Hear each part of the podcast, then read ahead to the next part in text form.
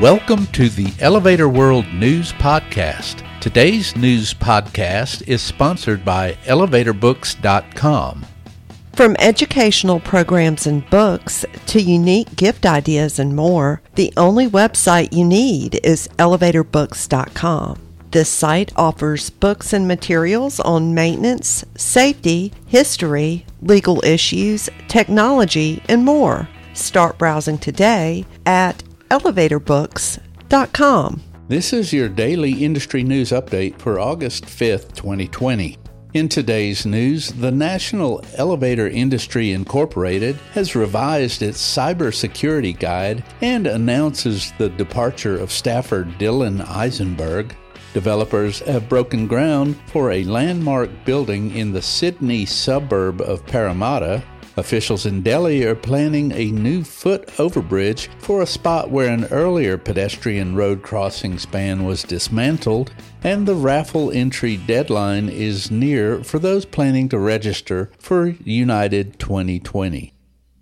The National Elevator Industry Incorporated, or NEII, recently announced its elevator or escalator industry cybersecurity best practices guide has been revised and that its director of government affairs dylan isenberg is leaving this month to attend temple university beasley school of law.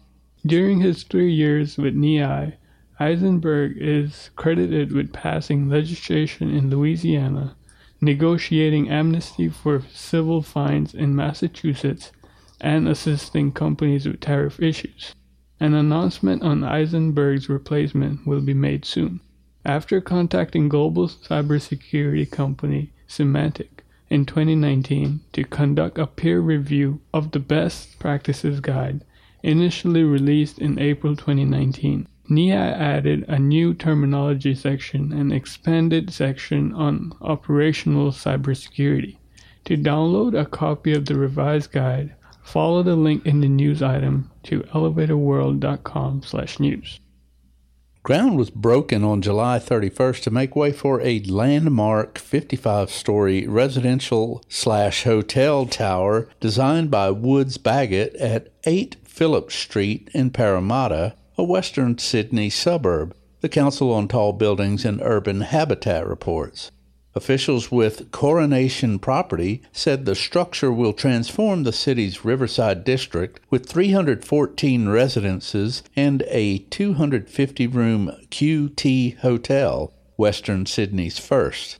The twisting rhomboid design will house residences, including penthouses on the top 35 floors, with the hotel below. The project, unveiled in 2016, involved a year of archaeological study to ensure no heritage objects were damaged. The plan includes preservation and restoration of the historic St. Andrew's Church Hall, which will be incorporated into the residence entrance.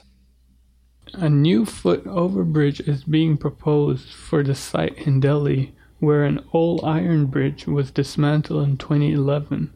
Hindustan Times reported on August 4th. The bridge, which would cross the Netaji Subhas Marg, has been proposed to the Delhi Public Works Department, and some officials believe it will be ready for use in March 2021. Funding for the project was delayed when the COVID 19 outbreak struck Delhi region. Senior police officials noted that redevelopment of the road makes the pedestrian crossing imperative. According to the Public Works Department proposal, the bridge will be equipped with elevators, escalators, and ramps to make the structure accessible to people with disabilities. Registration for United 2020, being held virtually on September 14th through 16th, opened in late July. This first online only iteration of the event is free to attend but requires registration. By paying $95, the registrant adds 15 possible contact hours of educational sessions. Those who register by August 7th and attend will be entered into a raffle to win one of five full registrations for the 2021 NAEC Convention and Expo in Atlantic City, New Jersey. Those who register by September 1st will receive a United gift box prior to the event. These will include items that would have been available at the canceled live event in Houston. Attendees who purchase the educational sessions will receive bonus items.